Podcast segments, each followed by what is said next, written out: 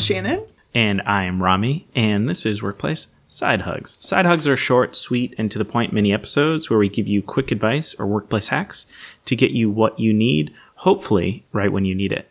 No matter what kind of hug we're giving you, the goal is always the same. Help us all build our workplace toolkit with a whole lot of empathy without a whole new degree. This week, Shannon, or should I say, I was going to call you a different name. Yeah, you could call me a different name. My alter ego. We're talking about imposter syndrome. Yeah, we're talking about imposter syndrome. I think this is something that we get asked about with our listeners a lot. This is something that comes up with my clients a lot. And it's time for us to break it down and talk about some tips for dealing with imposter syndrome. But maybe first... Oh, go ahead, Rami. Is this something you've struggled with, Shannon? Yeah, for sure. But I will say that I can't... In the last maybe 3 years, I can't imagine. Like, I this isn't a word that I would use to describe myself in the last 3 years, but it plagued me for sure for the first 10 years of my corporate career and even the first year or two of my career as a coach. I want to start by asking you this question. Do you think this is something that, and I don't want to make any broad assumptions here. I don't want to make any broad statements. Do you think this is something, in my experience, I've seen this happen a lot with my female coworkers mm-hmm. than my male coworkers. Mm-hmm. Is that something that you've also seen? Yes, I think that's a generalization, and it does happen more in women in my personal experience. That does not mean that it does not happen to men, though. Agreed. I'm not saying that this is strictly happening to women. Right. I've just found that in my own experience with my own coworkers, it's been a lot more women who struggle with imposter syndrome yes. than men. I feel like men just go, well, no, I'm supposed to be here, right? I'm sorry. Have you seen me? I'm a middle-aged white man. I should be here. This is where I should be. Do you see my suit? This is what I do. This is why I exist. Yeah. Yeah. So I just wanted to preface it with that. So this week we're talking about imposter syndrome. I think it has the ability to affect a lot of people. I think there's something, and we don't really talk about this a lot, but I'll talk about it right now. I think as a brown person, I think this is something from that perspective yes. I struggle with a lot, right? I think sometimes the mentality for me is, oh no, I'm just like, I'm not an imposter. Like I can put on my like middle class white man hat and like go on my way and feel like I deserve this thing. But a lot of times for me, at least as a brown person, as a minority, I think you always feel like you're an imposter everywhere, right? Yes. Like why am I getting these things? Why am I allowed to do these things? Yes. And so I think it does transcend gender. I think it transcends race. I think everybody struggles with this. I think there's just a lot of advice that we have for how to kind of overcome this. So Shannon. Yeah. Well, and maybe we should start by just defining what this is to make sure that we're all on the same page. So imposter syndrome is a psychological pattern in which a person doubts their skills, talents, or accomplishments. So that's like part one. So you have this pattern of doubting your skills, talents, or accomplishments. And then I think part two is, and has a persistent internalized fear of being exposed as a fraud. So you doubt yourself, and you have this fear that you're going to be found out, if you will. So Ooh. That's imposter syndrome on the surface. If you just want to like check in with yourself and be like, oh, do I consistently doubt my skills, talents, or accomplishments? And do I have a fear that people are going to find out like I'm actually not good enough to be here? Mm-hmm. Oh, that feels heavy just like saying it out loud again. Like it just brings me straight back to those Target days. Mm-hmm. Okay, so here's my first tip.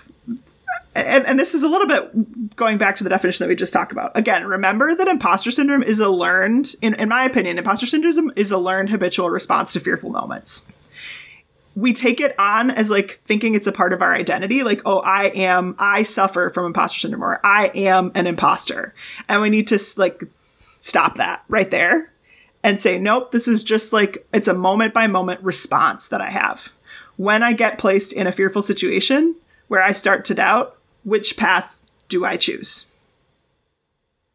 Do I choose to go down the path of feeling like it's not okay for me to admit what I don't know? Or do I choose to go down the path of being like hey, cool, I'm not 100% sure that I understand this project or this initiative or this thing that we're trying to get across the line. And I'm going to ask some more questions, and I'm going to like be vulnerable and put myself out on the limb to make sure that I'm setting myself and my team and my organization up for success here. So that's the first thing I want us to keep in mind. I like that. So to dig into that, though, I feel like with imposter syndrome, it's, at least in the moments for myself and in the moments where I've seen my coworkers or I've seen other people in my life like struggle with this, I think being vulnerable is the easiest thing in that moment. If you're willing to talk to someone else. Tell me more. Because I feel like someone, at least when people have come to me, I've gone to other people. It's very easy to say like, oh, I feel like I don't know how to do this thing right now, or I don't know how I'm in this position right now. Yeah. Like I feel like that's a very vulnerable moment. Yes. Which doesn't come along that frequently. I think especially in workplaces or even like with partners. And you think it's easy to be vulnerable and say, oh, I'm not quite sure how to proceed, or it's hard? I think it's hard, but I think it's one of those places where I've seen people be the most vulnerable. Like it, to me, isn't, I don't think being vulnerable is an easy thing. I think it's a very difficult thing, and you have to be willing to put yourself out there. I think the time I've seen my coworkers be the most vulnerable is in situations like this. Yes. And I want to, my personal belief is how rare that actually happens. Because I think in a lot of our workplace cultures, we are programmed to believe that it's not okay to admit that we're unsure or to admit that we don't know. I think a lot of workplace cultures have the policy of like, I'm thinking about a client I was talking to whose boss kept being like, fake it till you make it, fake it till you make it, pretend like you got this, bring the confidence no matter what. You need to be more confident. You need to be more like sure in your positions. And I think that is so freaking toxic. And that is how we are feeding this like imposter syndrome monster in a lot of people, because we're creating these workplace cultures where it's not okay to admit what you don't know. Yeah. And then it just makes it worse and worse and worse, because then it perpetuates, and then you really do start to fear that you'll be found out as a fraud, because you're operating on basically like thin ice all the time. Yep. Because you're pretending like, look at me, I'm this like adept hockey skater. But really you could crash through at any minute because you are faking it then, you know? Yeah. So I think that really is step one, is to just begin to tune in and notice those moments where you aren't sure if you have the skills or the abilities, or you're not sure what the next step is. And then recognize that is a beautiful opportunity for you to be vulnerable and for you to begin to reshape the culture within which you work. Got it. Can I do a story time here? This is going to be a long episode, and I think we just need to go with it. Okay, so I can remember after I had left Target having lunch with one of my old bosses who had recently been promoted to an SVP level. And this person, we sit down for lunch or whatever, and I'm congratulating her on this promotion that she got. And she says to me, you know, I think I'm the poster child for somebody who got promoted too soon. And I remembered thinking that moment, oh no, she has the imposter syndrome too. Crap. If it can plague her, like it can plague everybody. Mm-hmm. But here's the difference, if it helps to give an example for how I'm illustrating this first point. Then what she proceeds to tell me is, so I surrounded myself with a team of people who knew more about the things that I didn't know anything about. Yep. And I raised my hand and I admitted, I'm now responsible for this new, like, whole technology work stream. I don't know crap about technology. Uh-huh. So I hired people to help me make sure that we're going to be okay there. She raised her hand and she said, this is what I know. This is what I don't know. Here's how I'm building out my team to support myself to still be successful in this role, even if I don't believe that I am quite ready for it yet. And that's changing how you respond in those moments of fear, where she could have responded with the, like, puff up her chest, fake it till you make it, like, yep, look at me. And that's feeding the imposter syndrome devil within you. Don't feed the devil. Dare to admit what you don't know and get the right people on your team to support you in shoring up those resources. Well, and I think, too, doing it right away in a new role, new space, whatever it is, I think gives a lot more trust from your leadership and from your teams when you're like, oh no, I don't know tech at all. So like, if we're going to do that, like I need to bring in, like we need to support that portion of the business even more. I think that's exactly what companies want to hear. They don't want to hear that you know what you're doing, and then 6 months later you're like, no, I have no idea. Yep. And all the ice just like crushed underneath me. Mm-hmm. Yeah. So, okay. So now like getting a little bit back on track with this episode, talking about practical tips, I think like, how do you do that? The first tip that I have for folks who think they're suffering from imposter syndrome is to get to know yourself really freaking well. Practice being intimately familiar with what you perceive to be your honest strengths, and being intimately familiar and willing to say what you don't know and stuff that you just don't care to know. Like this SVP, she doesn't care to know the intimate workings of technology, so she's going to let her team be the guide there and not try to take on responsibility for all that stuff. So yeah, this is a time for you to start being very honest with yourself and know yourself really well. Rami, what would be your tip? In those moments, I think get an outside perspective. I think talk to your over-the-wall buddy, your partner, your roommate. Talk to them about like what you're struggling with in that moment. Like I've had coworkers come to me and say, look, I don't know how they're letting me do this job. Like, why should I be allowed to do this job? Mm-hmm. And then we just kind of sit back and we go, okay, well, look at all the things you've accomplished. Whether or not you had the experience coming in here, think about the things you've now accomplished since being here. Yes. Right? Like maybe you felt like you were an imposter at the beginning, but that shouldn't be the case now, because you've proven that you deserve the title, you deserve the compensation, you deserve whatever it is in your position now. And I think if you're still struggling with imposter syndrome 6 months, a year, 18 months after starting that new thing, then you really need to get some perspective, and maybe getting it from someone outside of you will help you lock it in. Because if you're still in that position and you're succeeding in that position, I struggle a lot with thinking that you're an imposter at that point. Yeah. Yeah. I think that's great wisdom and a good way to get some outside clarity on what your honest strengths are, so that you can start owning them and not denying them. Like, get outside input there. My next tip, once you've gotten to know yourself really freaking well, is for you to begin practicing radical honesty with yourself and others. There are no more lies being told about what you can or cannot do. We no longer tell lies about what you are strong in and what you are weak in, because I think a lot of imposter syndrome is based in lies. The lies that you tell yourself about things that you can or can't do, and the lies that you tell other people about things you cannot do. So just decide, no, from this moment forward, I'm going to practice radical honesty, and let this SVP, beautiful mentor of mine, be an example of like radical honesty. I don't know crap about technology. I'm going to need to hire a team to support me in getting that done. Rami, what's your next step? So I'm going to build on that. And I think in terms of radical honesty, I think the other piece of it is, my piece of advice here is make a list of the things you've accomplished and put it in the back of your notebook. Put it in a note section on your phone. Put it in, even just take those emails and put them in a special folder in your organizational method, and review them when you question your ability, right? I think when I think of myself struggling with imposter syndrome, I think of managing a team and wondering why anyone would let me manage people. Mm. And then I look back on, oh, well, I got that person promoted, and I helped that person make this pivot, and I helped this person with that thing, and here's what we did as a team, and here are these things. And it's like, oh, okay, like I guess I have done things that validate my reason to exist in this position and my title and whatever it is. And I think reflecting on those helps validate what you've accomplished since you took it on, even if you're out of your element at that point. Yes. I love that. I love that. And then to build on that, so once you've made that beautiful list of the things that you've accomplished, my next tip is to don't make what you don't know a big deal.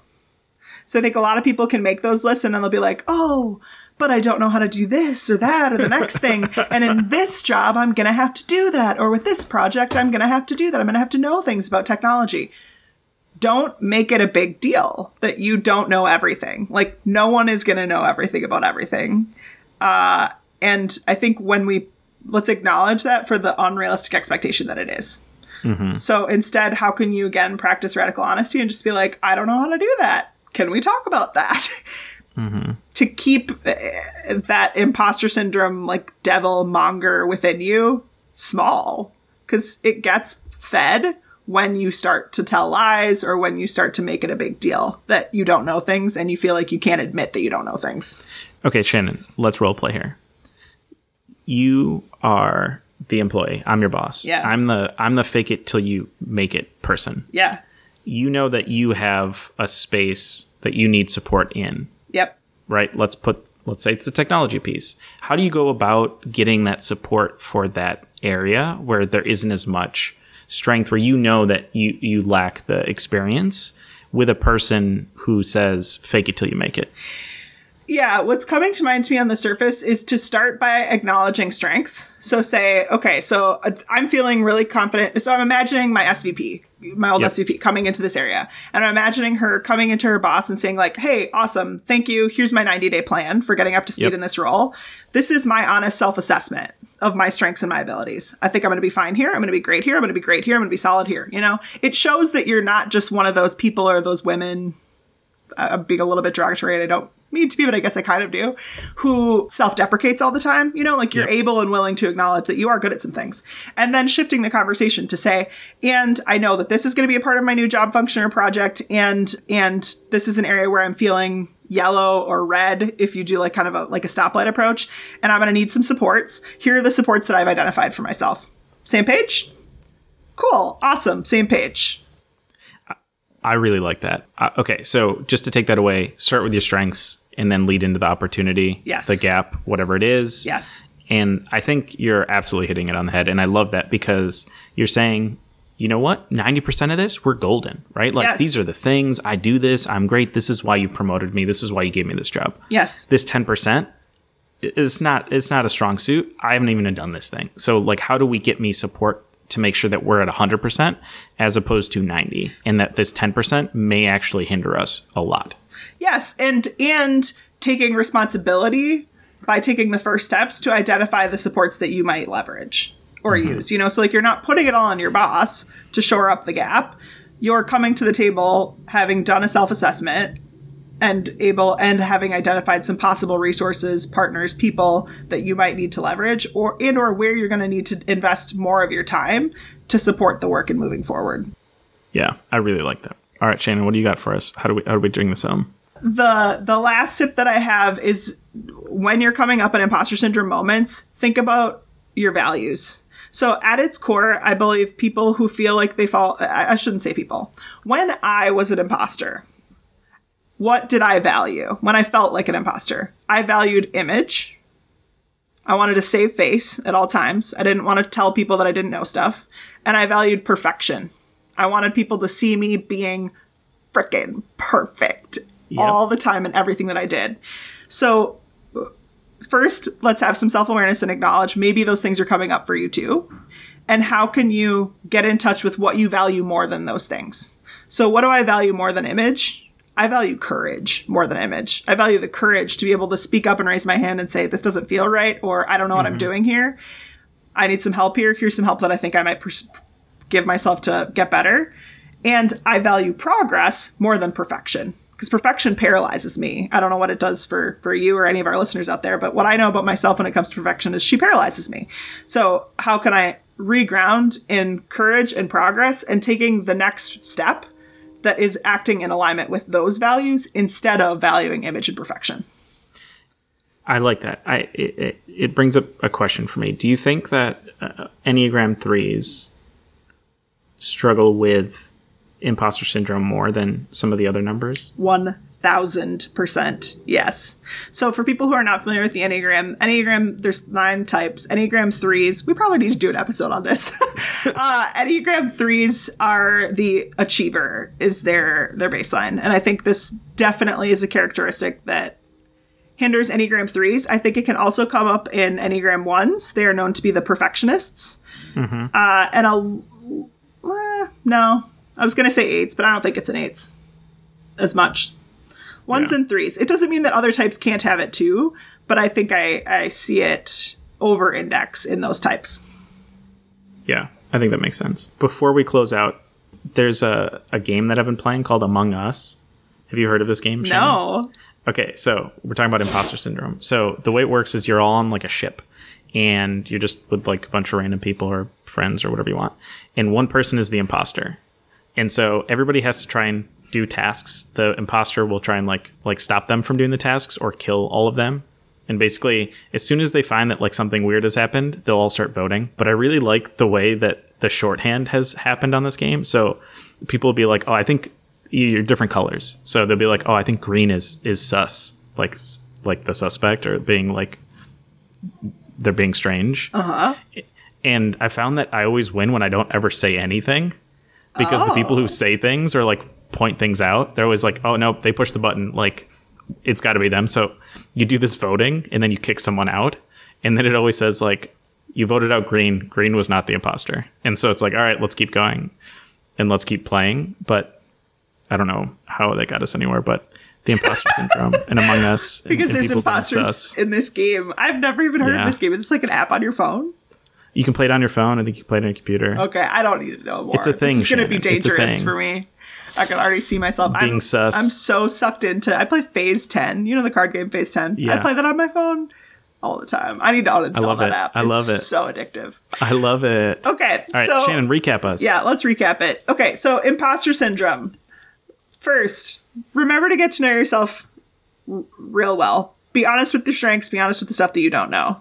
To Rami's point, leverage outside perspective if you need it to remind yourself of what those things might be. Third, practice radical honesty with yourself now that you're clear on your strengths, and practice radical honesty with others. We are not going to play into cultures, workplace cultures, that make us feel like it's not okay to admit what we don't know. It's okay. You can admit what you don't know. Fourth, Rami's tip, make a list of all the things you've accomplished in the back of a notebook. 5, don't make what you don't know a big deal. And lastly, keep your values in mind. Shift your values to valuing courage over image and progress over perfection. With that, we'd love for you to connect with us on Instagram and let us know, have you experienced imposter syndrome before? What helped you get over it? What tip are you going to try? With that, I've been Shannon. I have been Rami. I think you've been Shannon. I've been Rami, right? We're not imposters. No, we're not imposters here. We really are Shannon and Rami. We promise. And we keep it as real as we can for you guys. Real deal. Yes. So this has been Workplace Alex. Thanks for listening.